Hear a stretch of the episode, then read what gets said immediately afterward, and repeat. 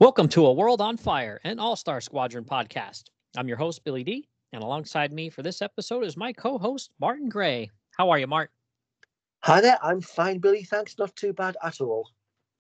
Well, good to hear from you. It's been a little while since we spoke, you know, recorded an episode together. I think you and I specifically we talked about a Christmas comic from DC, you know, Christmas with the Superheroes right before the holidays there. That was nice. And then you were also on an episode of the show All-Star Squadron here. And we talked about, I think it was the Black Dragon Society, was it not? It was the Black Dragon Society. And there's a bit of a callback to that story in this issue, or in this storyline, these three issues.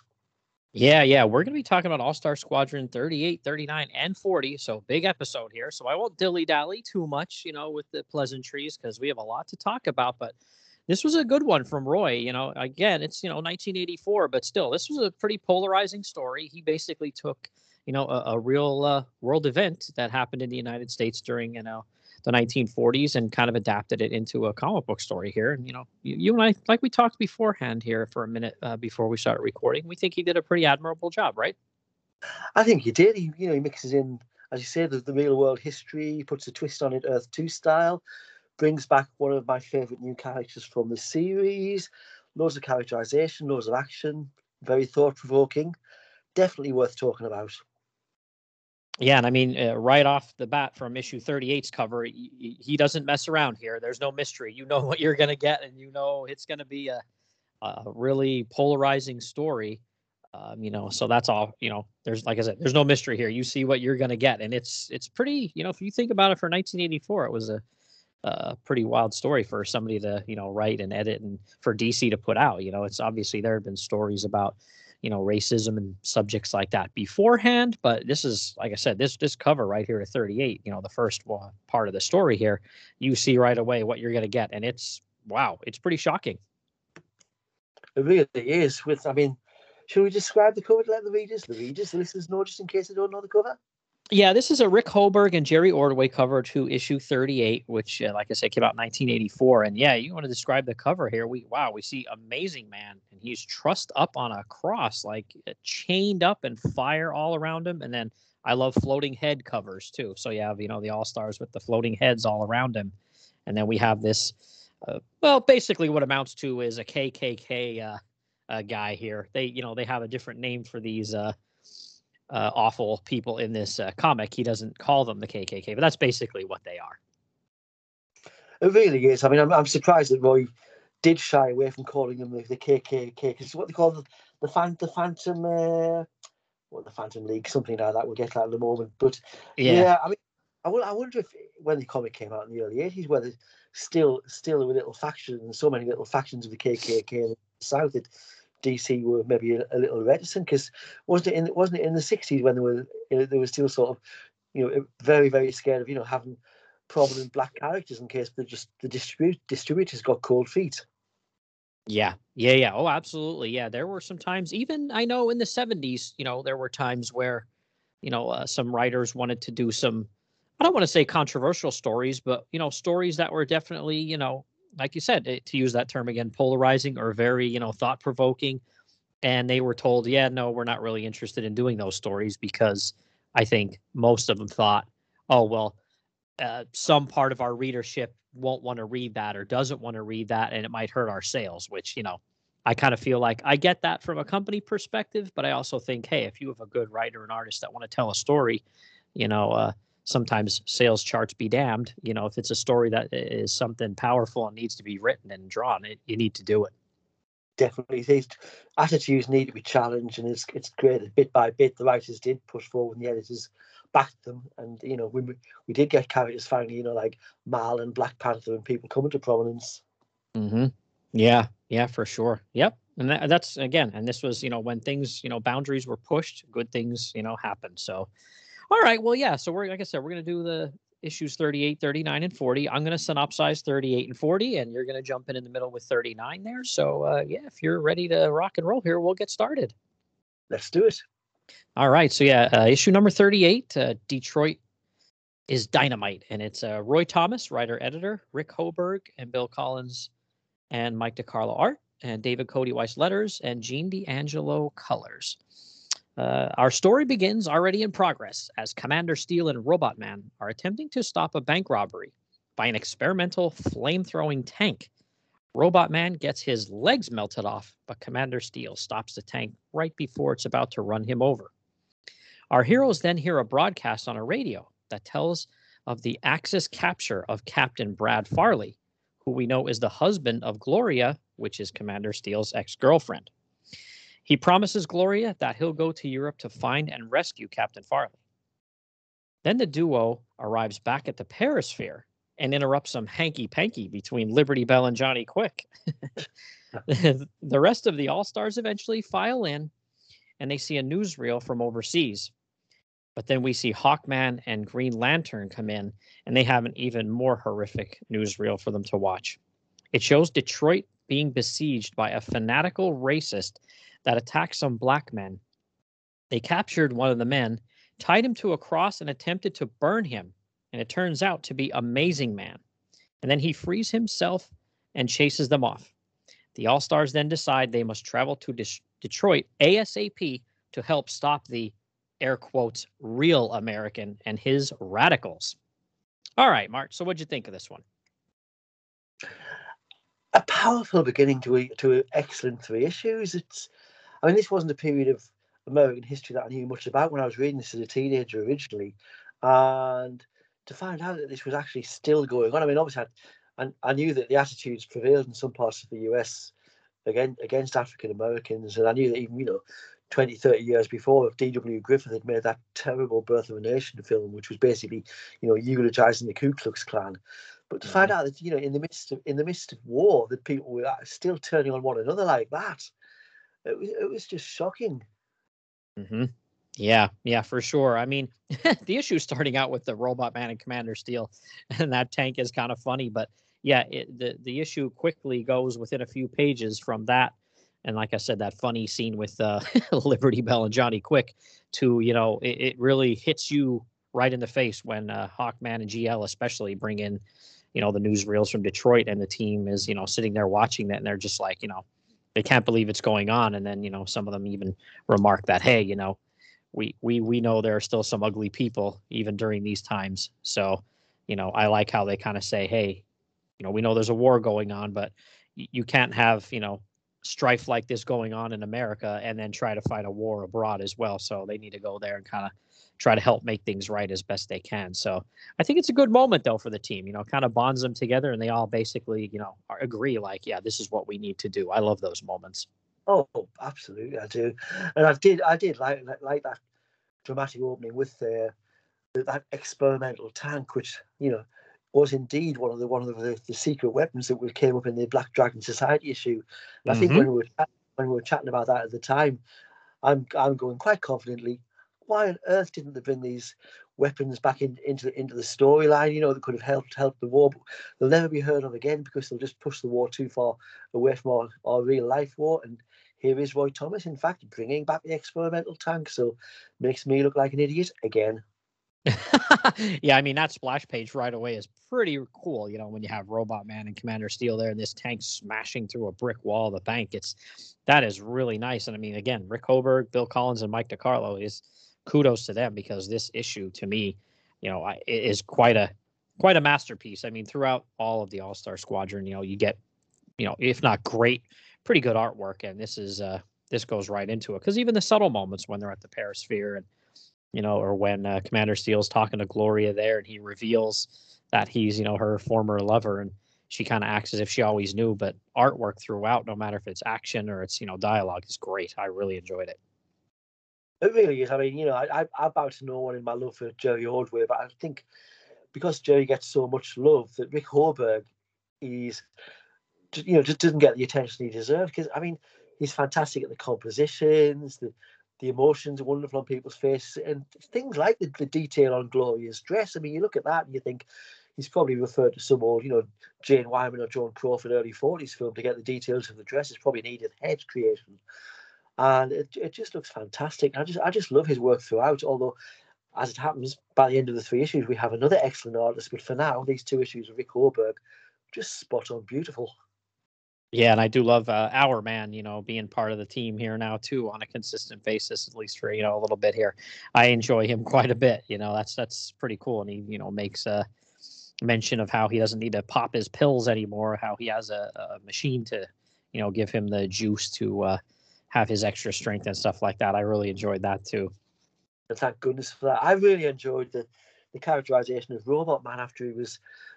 Got his legs pulled away, basically. You know, he's got those injuries, or tingeries. He's got tingeries, in fact. And, you know, it's reminding him of his technical inhumanity. Normally, he's the chirpy chap, and here he really is feeling down. And bless Commander Steel for doing his best to keep Robot Man's tin pecker up. Yeah, those two make a good team. I really like them quite a bit. You know, their personalities flow well together, too. And then, of course, the both of them being, you know, well, one's completely a robot other than his brain, and the other one has, you know, some mechanical parts about him as well. So I really like the way they play off of each other and how they have nicknames for each other and stuff like that. I really like that quite a bit. Those two characters, they do well. It was on the one hand, it's a shame that Steel goes off to his own plotline and he's not seen for the rest of the issue. But on the other hand, it's again I haven't read ahead, and I haven't read them since I read them at the time. But hopefully that's setting up a good story with Steel down the line. Yeah, and then I need to make mention, too, in the back of this comic, there is, you know, it does tell you on the cover, bonus, a Golden Age gallery by artist Marshall Rogers. And you get a big 2-page spread of, you know, all these Earth 2 heroes. And then you even have the Freedom Fighters there, our Uncle Sam, at least, and Vigilante. Wow, that's a really nice piece there. What do you think of that? I think it's very sharp. I love the... The down, I can't say it, diagonal lines hanging things together. Mm-hmm. You know, people like Black Hawk on his parachute and Plastic Man, of course, stretching his neck. And it's great. Apparently, it was the Amazing World of DC Comics piece originally or something. I think I read in the letters page. Yep, absolutely. Yeah, I mean, you even have, you know, Mary Marvel there as well. And Batman, you know, getting ready to jump out of his car there. That looks super cool, too. And then I didn't even notice it until just now. There's Doll Man at the very bottom. Yeah, and Woozy Winks and Detta Candy, two of my favourites. Mm-hmm. Yeah. This is really nice. At least in the key, I can't really see them at the moment, probably tiny little figures, but it's great to have them there. Yeah, what a nice piece. So that's always something, too. I really enjoy when they would add in these little, you know, things like that. Like, even if it's just, you know, the character profile or something like that, and there'd be some original artwork there. That is something I always enjoyed, and it seemed like, you know, you really... got that between, you know, All-Star Squadron, Infinity Inc., some of these early 80s, you know, DC books. They really did try to add a couple of little extras in there to, you know, help you enjoy the book even more. And hey, I mean, what were they, 75 cents back then? So, you know, for that time, it was probably going rate, but, you know, for 75 cents, you got this really awesome story. And then, you know, on top of that, you got like a pinup or something in the back too. So that was very enjoyable. Yeah, well, I remember when the comics went up from 17 pages, they went up to 25 pages. Then a few months later, 27. And I think for a couple of months, because they were caught short, you had a lot of little features here and there. But looking at the page count of the story in here, it's only listed as 20 pages. So I wonder whether they're on the deadline or just trying to free up some of the budget. Yeah. Mm-hmm.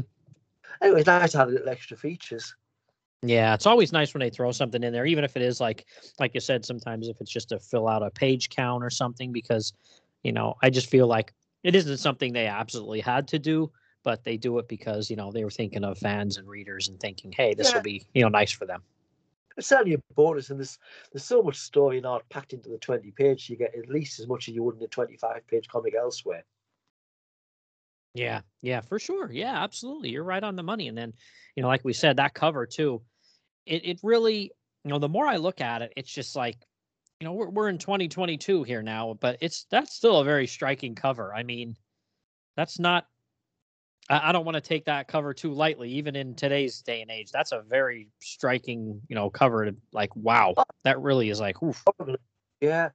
And then, as you say, I had the note as well, the floating heads. I love the floating heads. I think that's one of the things Roy Thomas did bring from Marvel. I think you used to have them occasionally at DC, but never as much as when you want a Roy Thomas comic.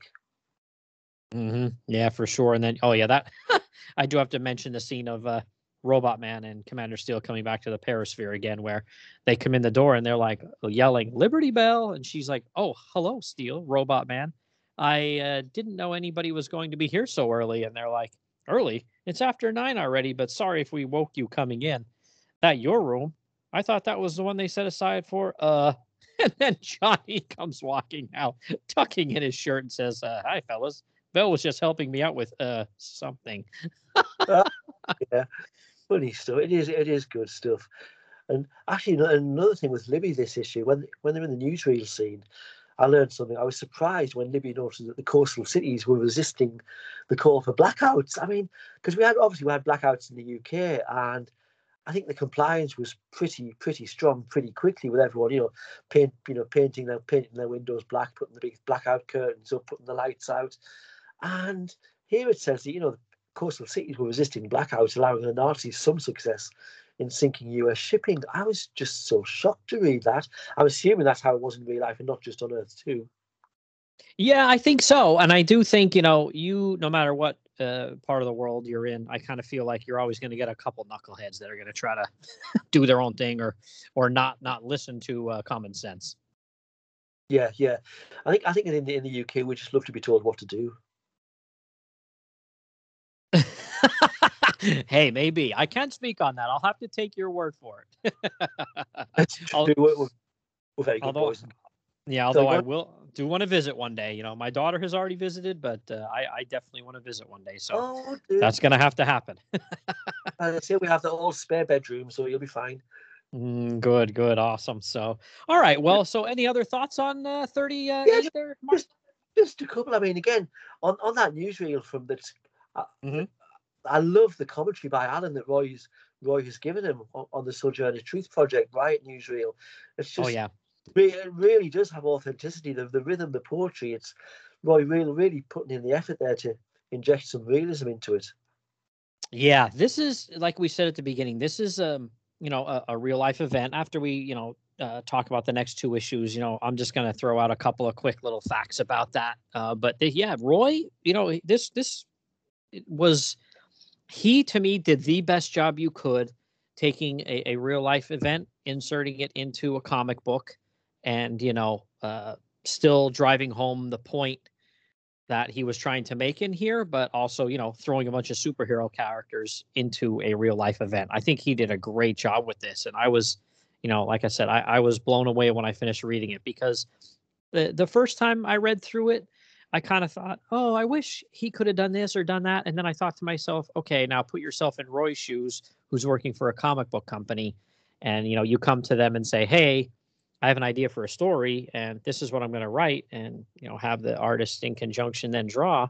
So the things I was kind of thinking about, oh, I wish he wouldn't have done that, I think to myself. But in a comic book, if this was, it'd be totally different if it was, not something meant for kids or younger people or whatever, and not a comic book. If it was like, a novel he was writing or something like that, I think he could have done some different things. But being in the context of what it was in a comic book, I think he really did well here to still, like I said, use that event plus superheroes to really drive home a good point here. You do. Didn't Roy Thomas start off as a teacher? Because I think he still does something. Clever man. What did you think of the All-Star Special? Oh, yeah. Yep. I'll tell you what, too, you were saying about the part with the newsreels. And when they were already kind of like, oh, no, because they were watching newsreels showing, what had gone on in Europe, and, some of the things that, back home they had even seen with the guy that they had, oh gosh, I'm blanking on his name, but the guy that was the huge white ape, but then was in the woman's body. They kind of went over. Ultra-Humanite. Yeah, they went over that story as well there and everything like that. And then they went on, like I said, when Geo and Hawkman came in to see this other newsreel, and it just got way more serious, if you can even get more serious than war. I mean, war's a pretty serious thing, but they're just like aghast at what's going on out there. But of course, like, they recognize their buddy Amazing Man. And they're like, yeah, we got to get out there and help them. But the Phantom Empire, that's what those guys are called instead of the KKK. I'm sorry. I had that wrong earlier. No, I think I did too. And then, yeah, the All-Star Special. That is really cool. It reminds me of like a Transformer. That's what it kind of reminds me of, which they were coming out at this time as well in America. Yeah, it's a pretty fantastic vehicle. It is a wonder the Stripes he didn't strike out on his own and just made a lot of money with what he could do when it came to souping up vehicles. Yeah, it's really cool. I mean, there is a little note here from Roy, too, and it says it's a modified version of the Curtiss XP55 Ascender. You know, Roy and Rick, it says, and it's a really cool looking vehicle. Like you said, a really cool looking plane. I like it. It looks almost like a jet, but then it does have a propeller on the back, and it's very, very cool. I really like that a lot. It says Stripesy took a screwdriver to it, and he goes, that model was considered too slow for use as a fighter. Now look at it. It is marvelous. Really, really great issue overall, I thought. Yeah, fantastic. And you know, again, for a three-parter, what a great intro to this one, because there's a lot packed in here. But I think the issue that might have the most packed into it is issue 39 here that you're going to talk about. Well, that'll forgive my wordiness in the synopsis. So, issue 39, entitled Nobody Gets Out of Paradise Valley Alive, is by the all-star creative team of writer Roy Thomas again, artist Rick Hoberg and Bill Collins, colorist Gene D'Angelo, and letterer David Cody Weiss, same guys as last time. And after seeing newsreel of Amazing Man Will Everett being crucified on the eve of the new Detroit African American Housing Project opening, a group of all-stars head there. Liberty Bell, Johnny Quick, Firebrand, Robot Man and Hourman receive a far from warm welcome at an all-night diner, but they do learn of an all-white rally against the project is planned for a few short hours hence. Johnny and Libby go off in search of Amazing Man to see how he is after his ordeal, while the other all-stars head for the rallying point. They see the leader of a group of racist losers known as the Phantom... Oh, I haven't seen the Phantom Army. I'm going to stop here. The Phantom, what were they called again? The Phantom Empire. I believe I've written that down wrong. I'll start again, forgive me. Johnny and Libby go off in search of Amazing Man to see how he is after his ordeal, while the other all-stars head for the rallying point. They see the leader of a group of racist losers known as the Phantom Empire address a crowd of disgruntled white men and women. The hooded figure is accompanied by a new mystery man, Real American. Think typical patriot hero in pathetic Ku Klux Klan cowl. The supposed hero is going to stop the federal government forcing, quote, 18 acres of Negroes down our throats, close quote, with his lash of pliable steel. And he shows that he means business by attacking a man in the crowd who quite reasonably protests that people have a right to live anywhere they wish. While the all-stars feel that they can't interfere in a free speech rally, this is America, ignoring the poor guy being assaulted, of course, Firebrand does gain momentary satisfaction in reducing their massive cross to slag. Liberty Bell and Johnny track down Will Everett's fiancée and mother, and they're worried that he and his dad, who are left to start moving their property into the new Truth Home, will be attacked. Will's fiancée, Rachel, says the whites will kill the blacks. Libby and Johnny don't seem to appreciate the plight of America's black people, and Rachel has no faith in the government being able to protect them. As protesters do indeed try to stop the African Americans from moving in, Johnny and Libby record events in their civilian identities as reporters. Libby is accused of being a communist for not agreeing with one racist woman who challenges them. Will starts furniture vans attacked by the racists, but they find something more than a sofa waiting for them in the back, Amazing Man. As a riot breaks out, a disguised Robot Man, Hourman and Firebrand come out of the shadows.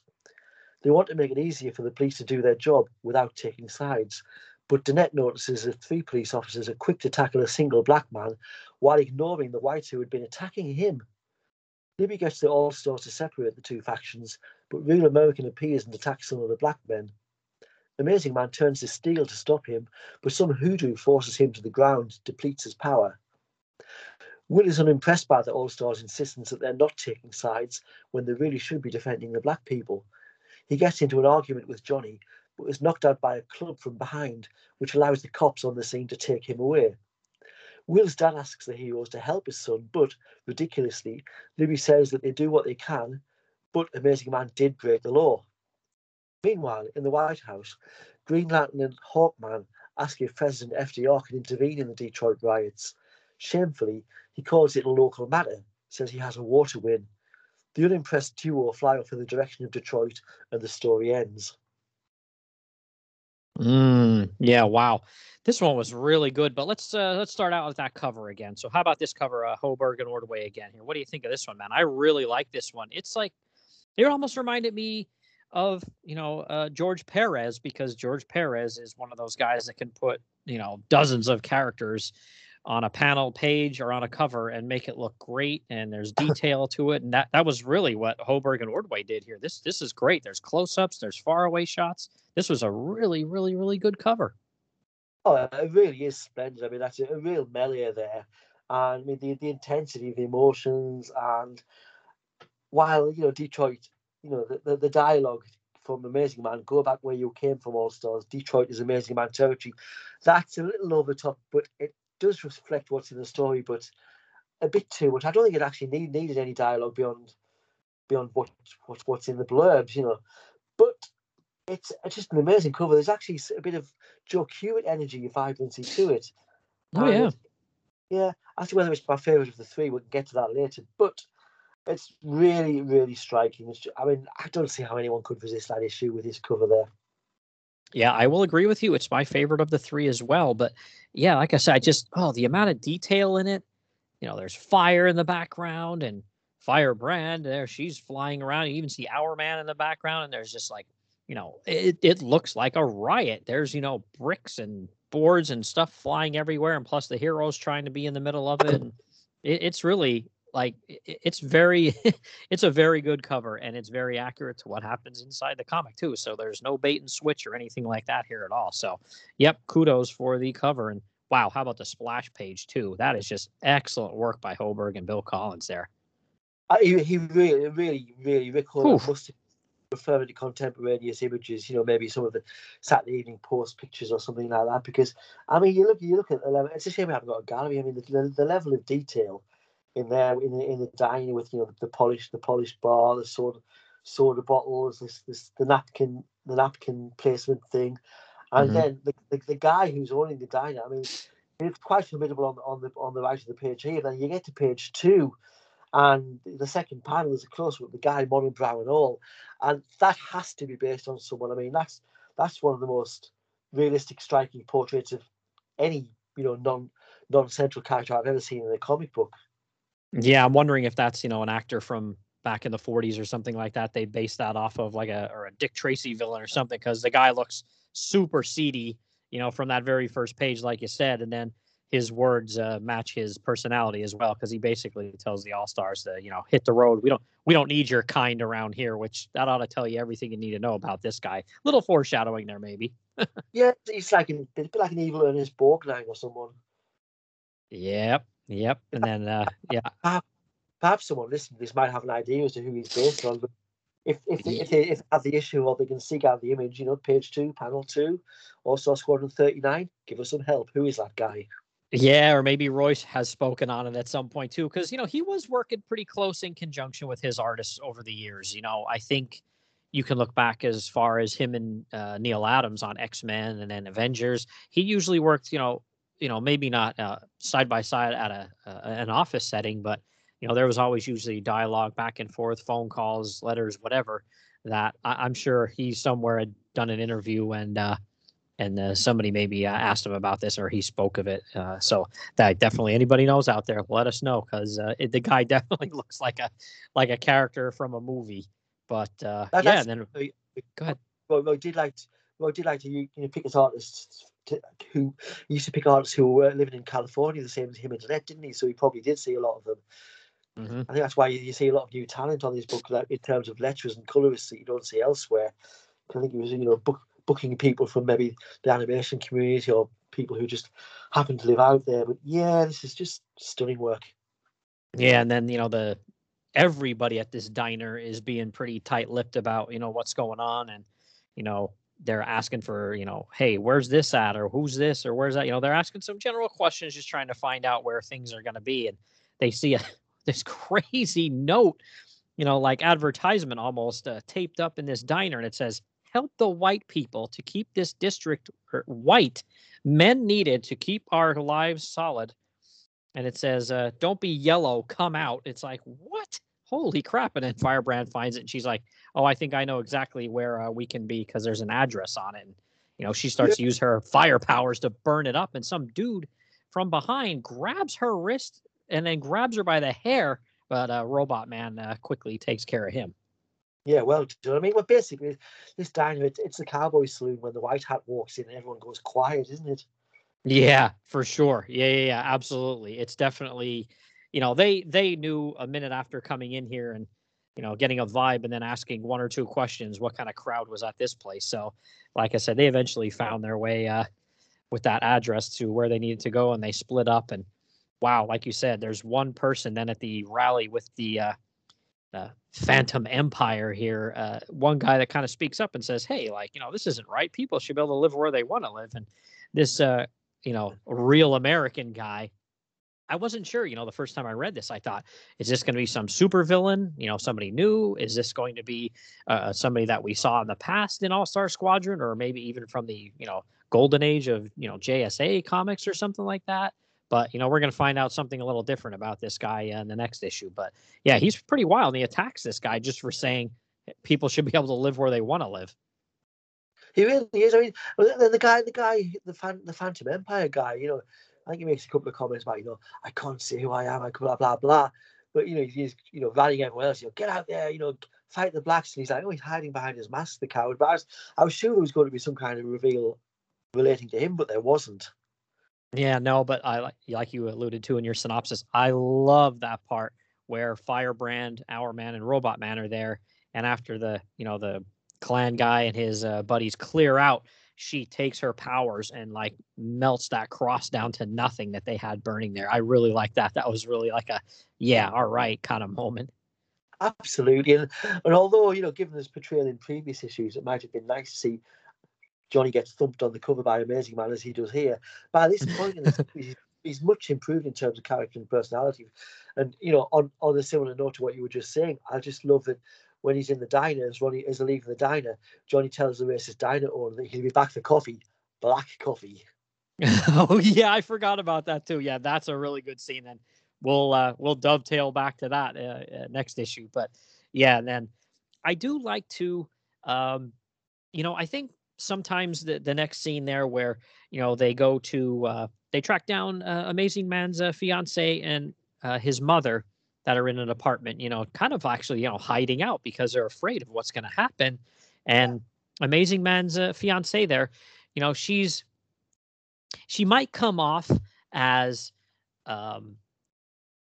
I'm trying to think of what the word or phrase would be, you know, as a typical, like a lot of times in comics when you had writers that were trying to write black characters, they would write them as always being angry. And of course, you know, a black man or black woman isn't always angry. But in the context of this story, I do like that he wrote her as being very angry and, of course, suspicious of them as well, because for most of her life, she's been treated terribly by people, you know, with white skin. So it's only, you know, reasonable that she would be really pissed off and, you know, suspicious that maybe they aren't really there to help. But I do also like Amazing Man's, you know, mother as well, that she tries to say, you know, oh, hey, let's kind of work together here and let's trust them. And, you know, we need help in, you know, saving Amazing Man and then the father as well. Yeah, but you're right. I mean, she is, Rachel is, you know, she's frustrated, she's frightened, she's angry. Yeah.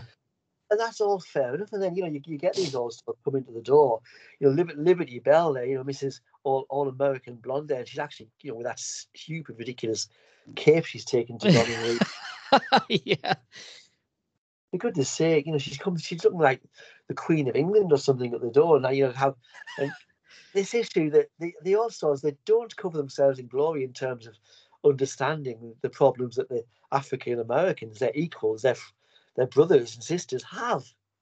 Yeah, they kind of bust in the door and act like we're here to help, you know, like we're kind of a bit of a high and mighty kind of attitude, which, like you said, a little bit more understanding instead of that would have been better on their part for sure. And I think, you know, we do eventually get to that, but it takes a little while here. But yeah, wow, good fight action scenes here too with, you know, Amazing Man and, you know, the team when they're trying to like get in between the, you know, protesters and the crowd there trying to stop them from moving in, you know, and then that Real American guy shows up and he whips things into an even worse frenzy. And like I said, that part where he and Amazing Man start going at it, you know, Amazing Man's a pretty tough customer, and this guy gets the better of him. So I thought, wow, that's when my interest was really piqued. Like, wow, who is this guy that he was able to go toe to toe with him and basically beat him? Absolutely. I mean, I was quite shocked by that, because again, we won't go into what's going on until the third issue, but I was suspecting something, and I was surprised that you know, that would work on Amazing Man. Yeah, I was shocked too. I was like, wow, you know. And again, one of these issues, it took me a while to get. I can't recall if it was this issue or 40, but for a while I only had two parts of this. So if I don't have the whole story, I usually will just thumb through it quickly and kind of check out the artwork and not really read into it, because it'll just drive me batty if I can't read the whole story. So I didn't end up reading this whole story until, I don't know, maybe within the last 9 months or a year till I got that issue. So it was really shocking to me. Yeah. And the whole issue again, I mean, so really, really powerful writing from Roy as he lays out the various positions. I mean, I especially like the commentary after the standoff ends, after the riot, with Real American raised high as a hero, shockingly, and the black community going off in the other direction to lick their wounds, as the commentary says, and plan a way to fight another day. And the scene's just richly composed by Hoberg, with the All-Stars looking confused, perhaps a little ashamed, and rightly so. Yeah, for sure. And Roy, he did great with the dialogue here, no matter which character. And he really made you not like this Real American guy. After they haul off Amazing Man, he says, "The victory is ours, my friends. We have kept our neighborhoods pure, our daughters unsullied, and that's just the beginning." And Firebrand says, "God, I think I'm going to be sick." And I was like, wow, that's really good. Like, when you want to write a good villain, you have to write some pretty, sometimes some uncomfortable dialogue, but, you know, true dialogue as well. Yeah, I was disappointed, though, by just how firm Liberty Bell especially was in that, you know, we can't interfere, we can't take sides, because yeah, sometimes it's right and sometimes it's wrong, and there's so obviously a big wrong here. I mean, okay, they're working for the president, but you've got to follow your conscience. And you know, Danette was not, you know, she was seeing that things weren't quite right. Johnny, things were dawning on him. And but Liberty Bell, you know, meant top reporter. You think she would have a little more brains, a little more spunk, a little more independence of thought. Yes, absolutely. And, you know, again, we're going to get to some of the real world stuff a little bit in a little bit after the last issue. You know, we talk about it for a while, but, you know, then they go to, you know, FDR and kind of say, "Hey, man, you got to help out with this." And like you said in your synopsis, he kind of is like, "Oh, they have to handle it locally." And, you know, GL and Hawkman are kind of pissed off about it. And they're like, "Well, we're going to go take care of it our way." And I thought, oh, wow, really cool. I like that. So like you said, they kind of are like, you know, oh, we need to listen to the authorities and be on the side of the police. But they're slowly realizing that's not the right side to be on in this matter. Not at all. Absolutely. I mean, again, FDR disappointed me there. But, you know, reading a little around the subject, it seemed I did reflect the way he was acting at the time. But again, history's coming up next issue, isn't it? So I'll leave that for now. Yeah. We'll take care of that. We'll get on that in a minute here. But yeah, okay. So issue 40 here, you know, next one, and this one again, another crazy like cover here. Race riots in Detroit. It's almost like a newspaper in the background, and we see, you know, Amazing Man and Real American fighting on the front cover here. And it's a really, really good cover, too. I mean, like we've said, the other one, you know, 39 was probably our favorite. But this is a pretty good one, too. I do like when covers put newspapers or something like that in the background as a backdrop as well, even if it's just part of the cover. This is almost the whole cover, though. So what'd you think of this one? This one is Arvell Jones, I believe, and Aubrey Bradford, who I had never heard that name before. Yeah, I didn't actually even notice the names there, but yeah, I mean, I knew Arvell Jones. He turns up later, and he'd drawn some Legion books years previously. But oh gosh, I didn't even notice, because this is just absolutely brilliant cover. I mean, I love the blue background. I love the design with the newspaper. As an old newspaper man, I love the fact that the newspaper photograph is the previous issue's cover. The close up of that at the top, and the cover reads so true. So often in films, you know, big bugbear of mine is it, you see your covers out in newspapers and TV of newspapers on TV, and the headlines don't fit. It doesn't read like a headline, but here it reads like the proper headlines. And I just love the punch up between Real Americans and Amazing Man. The anger on both sides, the hatred on Real American side, that whip round the Amazing Man's leg. I absolutely adore this cover. It's my favourite of the three. I admit it now. Best of 3 billion covers. Mm-hmm. Cool. Yeah. So this is the rise and fall of the Phantom Empire, and we have again Roy Thomas, writer editor, and then Richard Howell returning here. He had been on the book earlier, and Bill Collins again, and then David Cody Weiss letters and Gene D'Angelo colors. So all right. So as GL and Hawkman fly over Detroit, they join the All-Stars in trying to quell the riots. The Real American attempts to persuade them to join him, and Hawkman starts to inexplicably believe his rhetoric. GL flies off, angry that Hawkman would even entertain his drivel. Hawkman then remarks that now that he's not near him, the effects have worn off. They meet up with the All-Stars and take care of some injured back in a church. But they're angry and they're upset, so the All-Stars leave. The team then decides to go to the police station where Amazing Man and his dad are being held. They convince the police to let them try to reason with the gathering mob outside.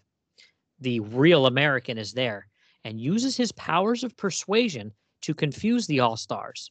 Luckily, his powers do not work on Robot Man, and he helps Amazing Man resist it as well. Amazing Man then goes with one-on-one with the Real American, and it only takes a few shots, and Amazing Man defeats him. We find out that he's a robot and that he was under the control of the Phantom Empire. And afterwards, Amazing Man then decides to join the All-Star Squadron. All right, Mart, so what are your thoughts here? A pretty excellent conclusion, with the one problem I have being that it's so crappy that after the big build-up with Real American, he turns out to be some kind of knockoff of Marvel's hate monger, sort of inciting the crowd. I mean, obviously, there was real problems that a lot of the American whites in the district had with the black people moving in, the African Americans. But the fact he was stirring up the mob with his powers, that's a bit of a get out. That unless people mm-hmm. offer it legally, and I don't like the fact that his power works on the heroes. It just seems to be a way of just getting a little bit of extra drama in there by having them go on his side. I didn't like that. Nope. Yeah, that was when I first, like I said, read this and then reread it again here and was writing down some notes about this issue. I thought, oh, why couldn't, I alluded to it earlier where I thought, oh, why didn't Roy, write this, air quotes, Real American character as, a villain, or, just, made up his own villain instead of having a robot. So I don't know if that was something that Roy just, I don't know if it was just something he didn't want to deal with as far as trying to create a new character whole cloth because he thought it would be no more impactful than a robot. I don't know who he could have used, to be under that hood. Maybe he could have used like whoever the head honcho at the KKK was, although maybe they were afraid of a lawsuit. I don't know. Absolutely. Or in one of the previous issues, there's a broadcast heard in a taxi cab from someone called Lady Lorelei, who seemed to have been an American version of the UK's Lord, like Germany, the UK's Lord Haw-Haw, who was, sort of stoking up pro-Axis sentiment on the home front. If it was someone like her, or they actually had her under the mask, or it's just some like maybe a G. Gordon Godfrey figure, someone who just was an ordinary person who was just stoking up the fires of hatred rather than someone who, like a robot with a superpower somehow. Yeah, because I kind of felt like, oh, that was something that was weighing on me. And then I also thought, too, I wish it would have been implied that the, Real American robot with his powers of persuasion was only basically something he was using to try to get the All-Stars to, be on his side. Because if you don't make that very implicit, it kind of implies that maybe he was using that powers on these other people and they weren't just racist people. You know what I mean? Absolutely, but in fact, you know, again with the real world history, the you know, it all really happened, and there were even middle class blacks who were against the working class American African American people. And it was the real life hatred was there, and I think it wouldn't have been beyond Roy to find some other way of injecting the drama, getting the heroes into the riot. Mm-hmm. Without being fake. Yep. Yeah, I totally agree. Like I said, I read it and I was like, I felt like, oh, you know, those couple of things were, I don't want to say a cop out by Roy, because that's not really fair to him. You know, again, this was 1984, and, you know, it's not like it was an independently published comic book. He probably would have done things much differently if he wasn't working for a giant company like DC. But I did, like you said, it was a little disappointing, those couple of things where I thought they could have been a little bit better. And I just, like I said, it would have been better if it was a little more clear that, you know, hey, he wasn't, you know, using any kind of powers on these other people. They were just straight up racist that didn't want black people moving into their neighborhood. And, you know, that's, you know, it's a sad fact, but it is a fact. And it would have been better if it was, you know, like a little more, you know, a light was shined on that a little bit more, that, you know, those people, there was no way this guy's, you know, powers, this robot's powers of, you know, audible persuasion were affecting them. That's just who they were. Absolutely. And earlier in the issue, when he grabs Green Lantern and Hawkman, he's persuading them. He's actually got his hands on their shoulders. Yeah, it's transmitting via physically as well as audibly. I did like at that point that he's being sly and pretending to the public, to the watching news media, that Hawkman and Jailer on his side as a fellow hero. And yeah, I think interesting enough that they could have just made him either, you know, a regular person, or, you know, one of the JSA's existing villains, because I'm sure that someone like the Wizard or someone could have been sly enough to have been there stalking the hatred that already existed in men's hearts and minds. Mm-hmm. Yeah, for sure. And, you know, like we said, we've talked about it now a couple of times, and then even before we were recording too, almost as if, you know, for a comic book in 1984. Overall, I think it's still a really good story by Roy, and he drove home a pretty good point. Obviously, this last issue, there could have been a couple of things that were a little bit differently done that would have been better. But, you know, hey, hindsight's 2020. I'm sure he, if you asked him to go back and change some things in this, he probably would try a couple of different things as well. He seemed to be, like you said, he was a school teacher, and he was very, very much, you know, a historian with comics and with, you know, real life events as well. So overall, I'd say he did a pretty good job with, you know, putting this story onto a paper in a comic book. But again, the artwork in this, again, Richard Howell too, he'd, you know, come back here with Bill Collins inking again. And again, awesome job by him. I can't really look at any of these scenes. He's a little bit more cartoony, maybe I would say, you know, but his style than Hoberg, but it's still overall pretty powerful stuff. Oh, look, it looks fantastic. I mean, obviously his Hawkman's always amazing, but pure storytelling moments like Amazing Man trussed up in a prison cell in that straitjacket is superb. It just looks so shocking, the humiliation on the poor guy. Really well done. Yeah, for sure. And then something you alluded to earlier, you know, once they take care of the real American guy, there was the head guy of the Phantom Empire that was always, you know, talking with a Real American. And of course, he realizes there's, the operations bust, and the robot blew up. And you're thinking, OK, well, who built this robot? So here we go with, you know, Roy had to insert this because all the writers were being told, oh, there's a big event coming with the Monitor. So he kind of had this last couple of pages here. With that, poor Roy, he deserved better. Yeah, this is tough. I mean, if you're working for DC again, what are you going to do? Tell them no? They'd probably fire you and put someone else in the book that would do what they said. So he kind of had to put this in there, where this head guy for the Phantom Empire is on a television screen, and we know that he got the Phantom or the Real American robot from the Monitor. You know, yeah. Well, in my head canon, it was supplied by Luther or the Ultra-Humanite or something. It wasn't. No Monitor. No, we're not having the Monitor. It's ridiculous. And then our buddy here, Johnny Quick, comes busting in and takes the hood off of this guy, and we see it's that scroungy guy from the diner at the beginning. And Johnny punches him right through a window and goes to get his cup of coffee, right? Brilliant stuff. It was really satisfying. And again, I had a pop at poor Roy earlier. Just a brilliant performance all round on the writing front. I mean, from little things like including a bit of Earth Prime newsreel or Earth Prime radio reporting in at the start, a bit of montage effect type business to get the verisimilitude in there. That's really well done. And what did you think of the scene in which Real American challenges Jalen and Hawkman about their children?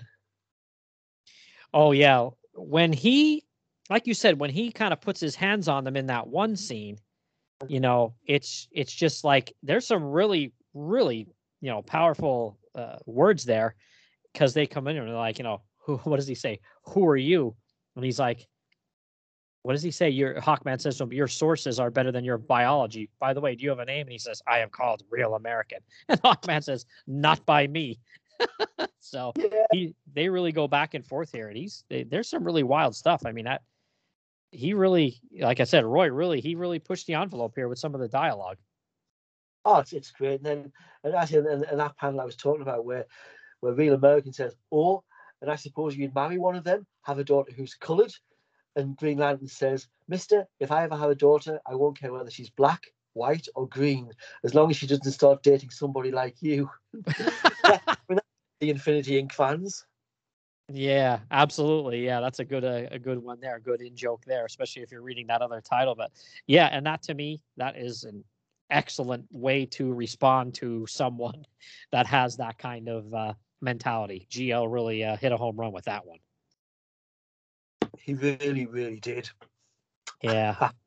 And I was very pressing on Roy's part to have Will's fiance Rachel, in a tirade to Libby, suggest that maybe the US should lock Mexicans away to protect our precious borders. Mm-hmm. Yep. There's really some good stuff here. Like you said, Liberty Bell is, I think her heart is in the right place, but she's not thinking clearly in that, you're seeing a certain people being treated very unfairly here. And instead of siding with them, she's trying to say, oh, well, let me just get in between you and the people that you're angry at because they're mistreating you. It's like, no, Libby, you should be on her side because she's the one being mistreated. Absolutely.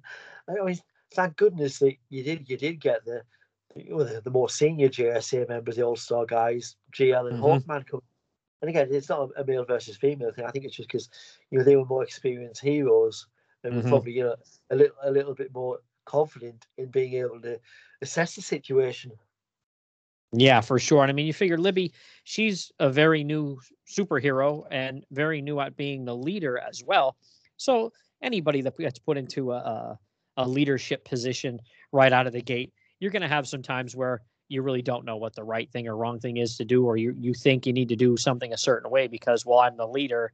And sometimes maybe she wasn't, thinking as clearly as she could be. But again, Roy brings it all around in the end, and she definitely, comes around in the end to realize, hey, we should have all along been on the side of Amazing Man and his, fiance and mother and father. And I really do like that too. And then at the end too, where he says about joining the team, I like that a lot. Absolutely. And I think Liberty Bell probably was a little more sheltered than some of the guys on the team. I mean, wasn't she an heiress? She was probably an heiress. Yeah. Oh, I think so. Yeah, too. And you figure she was a reporter, and was she over in Europe there for a bit too? She found the channel at one point. God bless her. Yeah. So, I think some of these things that were going on right here in the United States were a surprise to her because maybe she was, caught up in a career in the war and all that kind of stuff, and not realizing the plight of some of the people right here in the United States. So, it was something that she just didn't think was a reality when it was really going on. Absolutely. Did you like that team meeting in the air? I thought that was very interesting. I've never seen a team meeting in the air before. Oh, yeah, that was interesting with GL, man. I never, you always think of him using his powers one way or the other, but he constructs what does he say? We're going to use this cloud over here, and he takes his ring and basically uses it to construct a little, almost like a little office in the air. And there's a couch almost and everything, and they're sitting there. It's pretty neat. It was brilliant. I mean, I wondered if I think I'm reading too much into it, but I wondered if the implication was that Libby, with her faith in the goodness of the majority, was in cloud cuckoo land. Yeah. What does he say? She says, "I've lived to be 100, Alan. I swear I'm never going to figure out what all those things your ring can do." And he says, "Considering I've had it less than 2 years, Belle, you might still beat me to it." So yeah, you figure all these heroes, you know, they're still very new at being heroes, even the Green Lanterns. Excellent. So there's one panel where there's a word which I didn't understand. I looked it up and I still didn't understand it. I'm wondering if it's a misprint or perhaps some kind of American word or American usage. I don't know. But if you can popularize, if you have page 8 available to you, bottom panel of page 8. If you can read me that report above Firebrand's head. Above Firebrand's head. Okay, so it says up in the cloud there, you mean? Oh, no, above Firebrand's head. I got you. It says, named after a Negro abolitionist and poetess who once resided in Battle Creek, the Negro occupancy of these homes has been opposed by various white neighborhood associations and even by some middle-class Negroes residing in nearby Conant Gardens, evidently worrying about property values. Billy, lovely Billy. It's actually the final panel of page 8. Sorry, the final. Oh, I got you. Bottom right-hand corner there. Yep. One young Negro interviewed put it this way: "The army is going to take me to fight for democracy, but I'd..." Oh, yeah, that's definitely a spelling error there. Yeah. What? It's misspelled though. I mean, I mean, you know what he's saying, but I'm thinking, what on earth? LEIF, where does that? Yeah, I think that's definitely a misprint there for sure. Yeah. I googled it in case it was a real quote, but no, it doesn't seem to be, or it's not online if it is. And the person makes a very good point too. You know what I mean? Why would you want to get drafted to go fight in a war when the country drafting you isn't even treating you, you know, respectfully? That's obviously an excellent point. Yeah, and again, Firebrand, amen. She's having her consciousness raised a little bit here. Yeah, she seems to be a little more ahead of the curve than, you know, like we said, maybe Libby, with understanding the way things are and not having to kind of be in the middle and, you know, think about things too, you know, quick, you know, too long. She already knows what's going on, that's cool. I like that. It was. I mean, overall, I just think this issue is just absolutely fascinating, joyous in the fact, despite it being so dark, but, you know, blend of entertainment, action, and education. Absolute brilliant read. Yep, absolutely. It was, you know, and it didn't seem like it was strung out too long or too much was crammed into it. It seemed like 3 issues was, you know, very fitting for it as well, I thought, too. You know, sometimes when you get these, you know, multiple issue stories, you feel as if they're, you know, they're dragging it out too far or cramming too much in. What did you think? I thought it was pretty good being 3 issues. Oh, it was just about the right length. And happily it ends with Amazing Man joining the team properly, which is a great thing because he's such a fantastic, interesting character and looks just amazing. Yeah, absolutely. Love the visual and love the character too. It's always good to have a character that'll be, you know, bring a different voice to the team and also, you know, have a different opinion. I like that too. There's always good to have someone on these teams where it's like, you know, the rest of the team, yeah, let's do this, and that person will say, wait, hold on a minute, should we really be doing that? Like, maybe we should do this. I love characters like that. Absolutely. Obviously, you know, you know, when the actual real, you know, the real Golden Age comics, they didn't have any mainstream DC black heroes back then who could have joined the team. So it's excellent. Roy and Danette and collaborators, you know, created one who could be there, not just from the optics point of view of, you know, a team should have a bit more diversity in the 80s, despite it being set in the 40s, but just from the fact that if the All-Stars did exist on Earth too, and of course they do because it's a parallel world to our own, in the 40s, there would have been heroes from all kinds of backgrounds. And okay, we didn't see them at the time ourselves in our comic books, but they would have been there. And it's good, you know, Roy's given us one. Yeah, absolutely. Yeah. So kudos to Roy. You know, like we said, it's he did a good job with this title, with this story. And, you know, for me, he's one of those guys. He's on my, you know, Mount Rushmore. He's one of my favorite writers of all time. And stories like this and titles like this are exactly why. Oh, totally. I mean, since it's pretty traditional in every episode, then we should mention this, but why is there not an All-Star Squadron omnibus? Come on, DC Comics. Oh my gosh, yeah.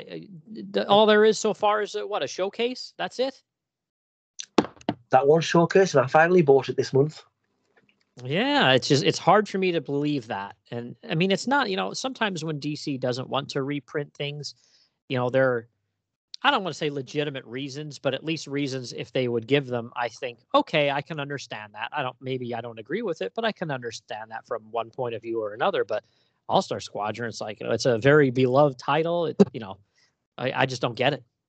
Absolutely, Bill, would really benefit from the omnibus treatment being, one story beginning to end. You've got after the Craft of Crisis, a lot of basically fill-in type issues with the Secret Origins material, but still collect the whole lot. You've got a brilliant read. I think this is, the crowning achievement of one of comics' best, most important writers, working with superb artists, looking back at a really interesting time of history with fantastic characters.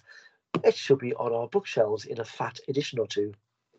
Yep, totally agree. And I just think it's a bit criminal that it's not. And for Roy, again, to, look at the Golden Age stuff and try to fit these stories in and around those stories as well. To me, that is like such a huge accomplishment. There are only a couple of times in comics where I think people have tried to do that and done it successfully, where it actually works.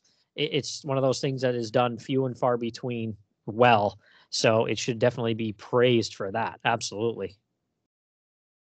To the heavens, Billy, to the heavens. So, yeah, let's get on it here, DC. But, yeah, I just wanted to make mention to, reading this story. And, like you said, you and I mentioned a couple of the things, too, doing some, homework here with those riots in 1943 in the United States, definitely, the early middle part of June 1943, June 20th to 22nd, and it was, the Detroit auto industry was kind of converted to a war effort. And I think I read 400,000 migrants, black and white, had come to that area to try and, get jobs and work and, wow, help the war effort there too. But yeah, I mean, there were 5 different cities, and that was one of the 5 cities that had riots that summer. But yeah, it's a really sad thing. 34 people died, and 25 of those 34 people were black, and they mostly died at the hands of police, which is, pretty big black eye for America during World War II there. Yeah, I was reading that, of those arrested in the incident that's in these issues, that 109 were held for trial and only 3 were white. Absolutely disgraceful. Mm-hmm. Yeah, when you look at the numbers and you divide the numbers by, white and black, it shows a pretty stark, scary time there for, America. Like I said, that's just 400 and some injured, 1,800 arrests. Like, It was a very, like I said, it's a black eye on the history of America. So it's one of those things you need to read up on and keep in the back of your head. So anytime, you think, oh, those things didn't happen, or that's been so long ago, just read about them and refresh your memory. That's always something you need to keep there and in your mind, that, you don't ever want to see anything like that ever happen again, nothing even close to it. Amen to that. Okay, my friend. Well, that's going to wrap us up here. But so if anybody wants to look for you out there on social media, I know you're on Twitter, are you not? I'm on Twitter at Martin Gray, MartGray. Yes, indeed. And I've got a blog, Too Dangerous for a Girl. Anyone who wants to visit, do feel free and leave a comment. That would be brilliant. But, I'm generally commenting all over the shop. Yeah, you're not a hard guy to find out there. It's you get on Twitter, and like I said, look your name up on Twitter, and you're always being, part of the conversations with comics and, anything else going on. And one of the, people on there, I know some people that aren't on Twitter or vaguely kind of on Twitter. There's this, stigma out there that Twitter's this awful place, but I guarantee you, if you follow Mart and be a part of the conversation with him, you'll have some fun, nice conversations, and things will be respectful, and you'll have a different opinion of Twitter. Absolutely, and you can curate your Twitter timeline by having people sort of shoved together. Like I have one, a comic friends list, and you just follow the lists that you want to follow, and mute the words that you want to avoid and the people and subjects that you want to avoid. You can, it just takes a few minutes just to make your timeline a lot better. Yep, absolutely. Because, you know, like you said, if you have a group of people that you follow and interact with, you know, like you and I do, there's a lot of really good people there and fun and respectful. And, you know, we have a good time on there. So definitely everybody look for Mart on Twitter, and then definitely go to his blog, too. Too Dangerous for a Girl. That's another one where you talk about some new comics, you know, what you pick up on a week or every other week, you know, basis. Am I right? I do, yeah, generally weekly, and occasionally I'll do, you know, look back at some old comics here and there, which I should do more of, because they tend to be quite popular posts, and I do enjoy them. So I should do more of that, because as there's less and less coming out from, well, especially DC and Marvel, it engages my interest, and I've got more and more things, you know, that I could be writing about, from books on the bookshelf here that I've never read, or books that I have read. Yeah, I should probably post. All requests considered. Yeah, start going through those archives, buddy. I love the older material. You know me. I love it. I love it. So, all right. Well, thanks again, Mart. And I'm going to let you go here, and then I'll be back in a minute to wrap things up. Hey, everybody. Billy D jumping on here quick.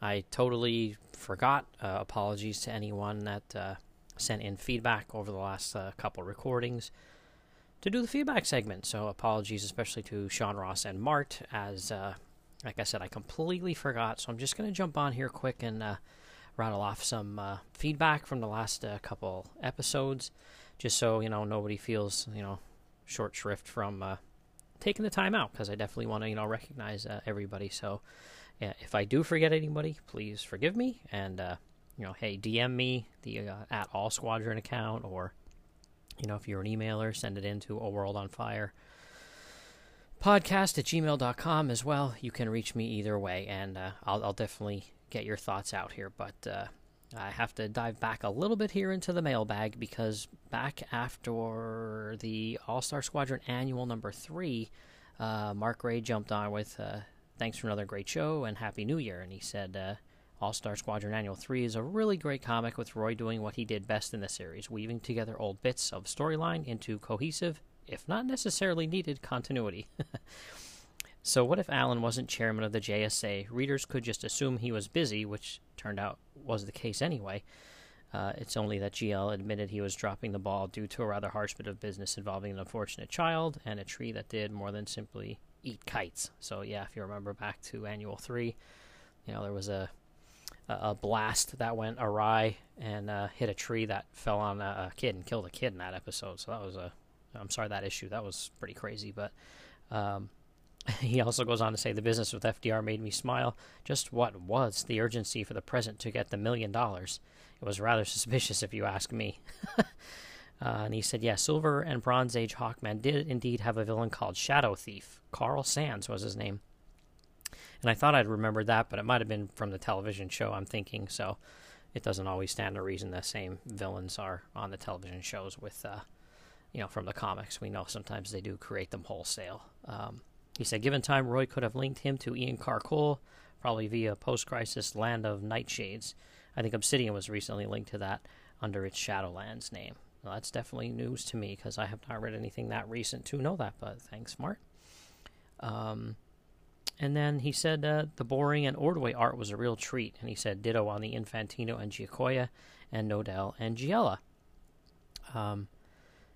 He said, so Wotan crushed a future president of the United States. He said, shame he never got the right one. Hourman calls Dr. Doog Chrome Dome, a not uncommon insult in comics, but shouldn't that apply only to robots?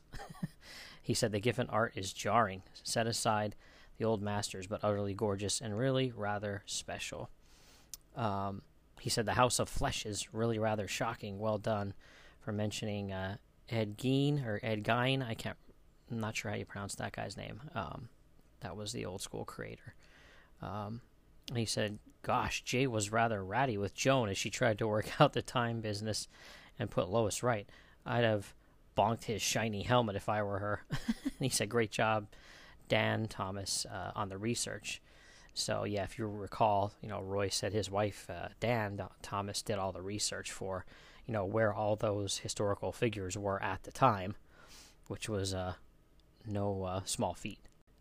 Okay, so the next one is from Stephen Doan. This email came in about a week or so ago, so just after the last recording really aired, and then that's why I'm sneaking it in on this one here, the one I did with Mart.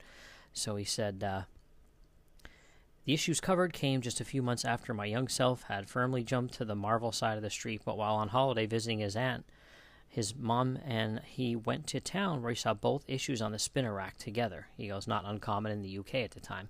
The thought of Superman versus Shazam was enough to encourage a temporary defection back to DC, but his mother wasn't keen on me buying both comics at once. He said, so we both knew that meant we'd be returning to the shop tomorrow. He said, knowing there'd be a recap of previous events, inside I opted for part 2, and after a nervous 24 hours, hoping nobody would buy it, I raced to the newsagent and eagerly purchased issue 36. And he said, the cover of which is possibly my favorite of all time. And he said, silly memories like this often flood back when listening to your show, and I'm sure it's true for many listeners. So thank you, Steve Doan. I appreciate that tremendously. So then we also got one from... Again, our buddy Martin Gray, he said, thanks for another top episode. I remember these issues well. It was a special treat having Rich Buckler back on the pencils for that first issue. No one could touch him when it came to showing the vibrancy of city streets. And I love the softness of the finishes provided by Richard Howell. And he said, Sean mentioned in the episode that he loves Nocturna. That's one of his favorites. And he said, no one remembers her. She was around for ages, plotting to adopt little Jason Todd. If nothing else, Ed Hannigan and Dick Giordano's Little Nemo homage cover on Batman 377 puts her into the gallery of the unforgettable. And he said, I love the treatment of Wonder Woman in issue 36, such as her realizing that Superman would come to his senses halfway across the Atlantic, and pointing out that flying in an invisible plane is not for the nervous. As one who can never manage those glass floors at tourist attractions, I concur. Yeah, I've been in a very, very tall building. I think it might have been out in Chicago, and it had a portion where you could go out, and it was a glass floor, and you could see straight down. I think it was Chicago. I'm not sure. Maybe somebody can chime in if I'm wrong. But I think that's where it was. And, yeah, you looked, I don't know how many stories down, and it was a little unnerving. And he says, goes on to say, Superman's moan about Captain Marvel being a knockoff made sense in a meta way, but not in the comic reality. Apart from his being strong and a flyer, they're barely similar. He may as well say the same thing about Wonder Woman. It's a shame Wonder Woman and Mary Marvel didn't talk about their mutual connection to Hippolyta, but maybe some other time. He said, great inks again from Hal, and the Arvell Jones pencils are spectacular, especially that big splash fight you guys mentioned, and his split. Mary Marvel looks so mean. He said, I didn't miss the regular All-Stars at all. It was a real treat to have a JSA story. So he said, anyway, that's it for me. Keep buying those war bonds.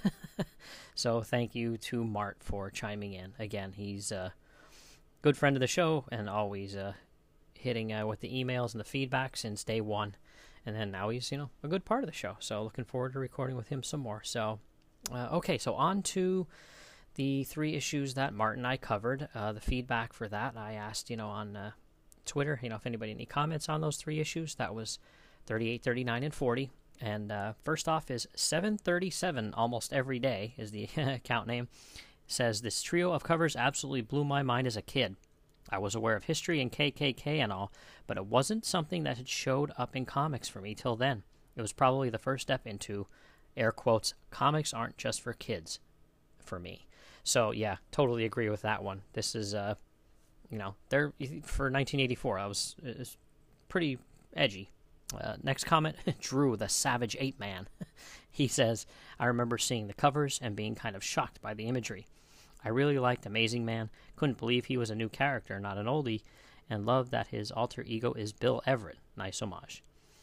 And then we have Husky Vegetarian, another good name there.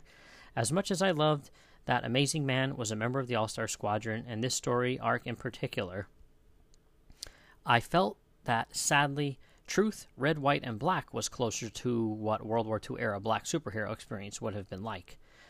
Good point. I have read that story, although that story came, two or three decades maybe after this one. So, it's, probably, like I said, true, but you can also think, hey, this came out in 1984, and that came out much much later, so a little bit of difference in time there. Visionary said, haven't read the story in years, but those covers by Jerry Ordway are pure masterclass in storytelling and marketing. You would never see those now, unfortunately. And then John Joshua chimed in and said, you know, Jerry did indeed ink the first two. They were penciled by Rick Hoberg, and the third is by Arvell Jones and Aubrey Bradford. And I had, you know, commented on the show about that to Mart as well. Aubrey Bradford, I'd never heard that name before. So I'll definitely have to look for, look in the archives, you know, comic database or somewhere to see more of his work. And then, again, friend of the show, Stephen E. Shen says, woefully behind in listening to your podcast, which is why I've not commented in a while. Working to fix this ASAP. Well, Stephen, you're in for some fun episodes then, buddy. Maybe you can binge some and catch up. Always appreciate the feedback. The Robot of Death says, stunning story and very brave. Even in today, it holds a very important message. And absolutely, and Martin, I did touch on that in the episode. You know, it's absolutely true. Spot on. Agreed. Ken B. said, All-Star Squadron is one of the first comics I remember reading, and being from Detroit, rediscovering the series as an adult and seeing my city in it was just awesome. Everything about this arc was on point too, and surprisingly relevant today still. Again, absolutely. The development versus gentrification issue is still a hot-button topic, as Detroit has been on the upswing the last 10 years or so. Who knows how COVID will affect that when it is all said and done, but noteworthy regardless. And then Jason M. says, the Amazing Man character was introduced in All-Star Squadron and was one of the 7 or so members who wasn't also a member of another team like Freedom Fighters or Seven Soldiers of Victory. Great costume and abilities. Yep, couldn't agree more, Jason. Heroes United. Incendiary cover, 38 aside, 38 to 40, were great story about how costume heroes need to fight for fellow Americans. Must be treated like human beings. Would have chosen more inspirational cover on 38, and 38 may have been too incendiary for non-all-star readers. Yeah, I do agree with that. That's, you know, when you portray something very edgy like that, you know, you can possibly, you know, lose people, especially if they're little kids and a parent sees that, they might think it's a little too much for a little kid. So, you know, they might not buy it for them. But honestly, I think I would read that comic to probably a 10-year-old, maybe even less than a 10-year-old, just so, you know, they could understand or start to understand that kind of stuff. Shadowpunk says, so cool, believe me, I can still smell these comics. And Shadowpunk, I love the smell of old comics, as most collectors of a certain vintage do. So thanks for that comment. Then Timothy D. Ayers says, I'd love to know how and why the Monitor had a clan bot. And Martin, I did touch on that briefly, how, you know, Roy and some other writers weren't real happy about it, but they were basically forced to shoehorn in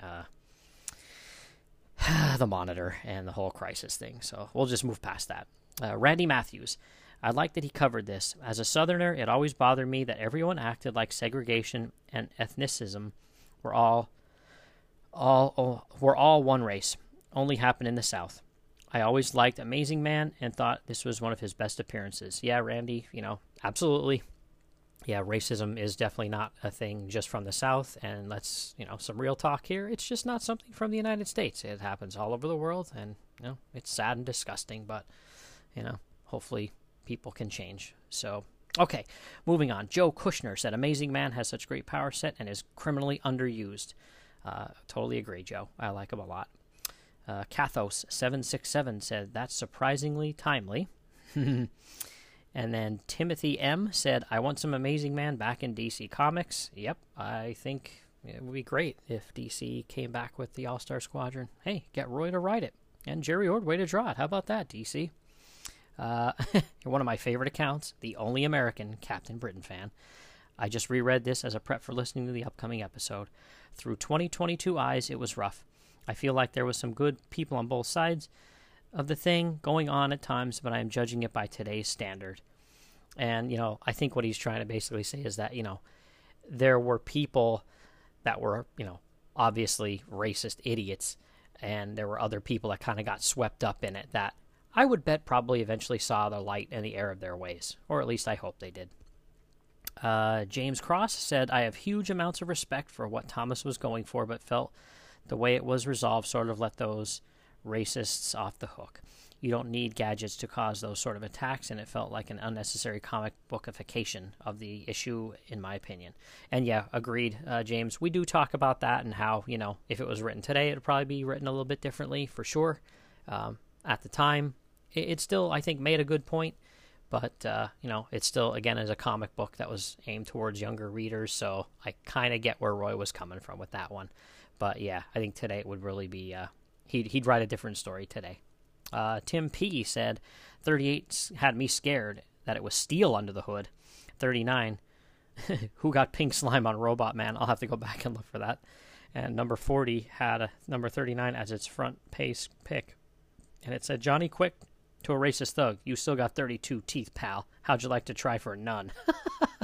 And I responded that, yeah, Johnny had some good one-liners in this one. So... all right, well, that is all the feedback that I got. Thanks for everybody for the likes, the retweets, the interactions. You know, I really, really appreciate it. And, you know, thanks for listening in and responding as always. And, you know, looking forward to keep rolling with the show here every couple weeks with Mart and Sean. And, you know, if there pops up a time where either of them can't jump in, you know, another good buddy of the show, has offered to pop in there as well. So definitely going to hear Martin, Sean, and then, you know, you never know, maybe someone else too on the way through our journey for the rest of the series. So once again, thanks everybody. Take care.